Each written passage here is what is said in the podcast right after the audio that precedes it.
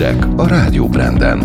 Ismét meredeken emelkedik az új fertőzöttek száma. Elérte a nehéz fémszennyezés a Szamos magyarországi szakaszát.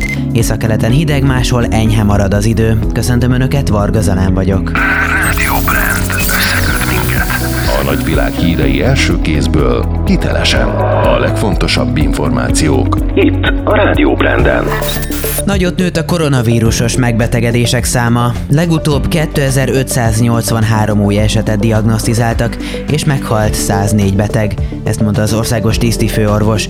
Müller Cecília az operatív törzs tájékoztatóján felhívta a figyelmet arra, hogy továbbra is a védőoltás a legjobb megoldás a vírus ellen, vagy az, ha valaki már korábban átesett a fertőzésen. Hozzátette Magyarországon jelenleg 5 védőoltás elérhető. Tegnap 83 ezer adag AstraZeneca vakcina érkezett, ezt is a házi orvosok kapják meg, és több mint 41 ezer embert tudnak vele beoltani. A diák szövetkezeteken keresztül dolgozó fiatalokat is érinti a 25 év alattiak személyi jövedelemadómentessége, közölte a családokért felelős miniszter. Novák Katalin elmondta, hogy ezek a fiatalok átlagosan havonta nettó 81 ezer forintot vittek haza. Most az SZIA mentességnek köszönhetően ez az összeg több mint 14 ezer forinttal nő. Magyarország önállátó lesz a vírus ellen védelmet nyújtó maszkokból, jelentette be a pénzügyminiszter. Varga Mihály azután beszélt erről, hogy a Vajda papír elindította azokat a modern gépsorokat, amelyek naponta egy millió maszkot állítanak elő Dunaföldváron. A beruházást az egészségipari támogatási programból csak nem egy milliárd forinttal segítették.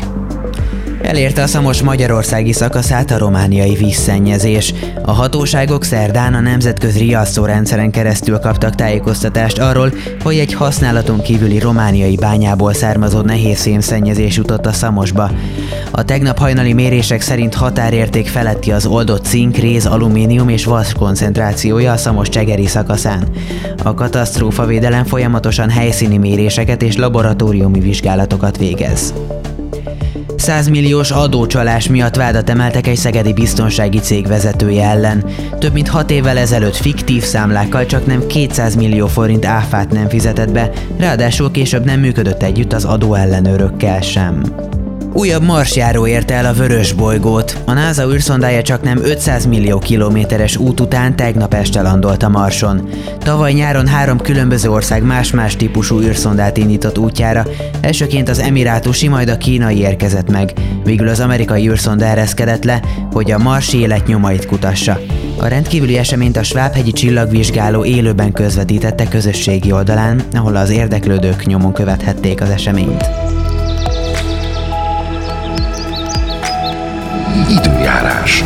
Pénteken eleinte erősen felhős vagy borult idő várható, de délután nyugaton már elvékonyodik a felhőzet. Késő délutántól északkeleten gyenge eső, az északi határvidék közelében ónos eső, a hegyekben havazás is kialakulhat.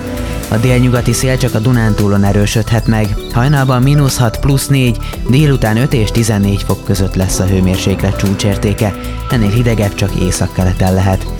A szerkesztőt Varga Zalánt és a Rádió Brand híreit hallották. Rádió Brand.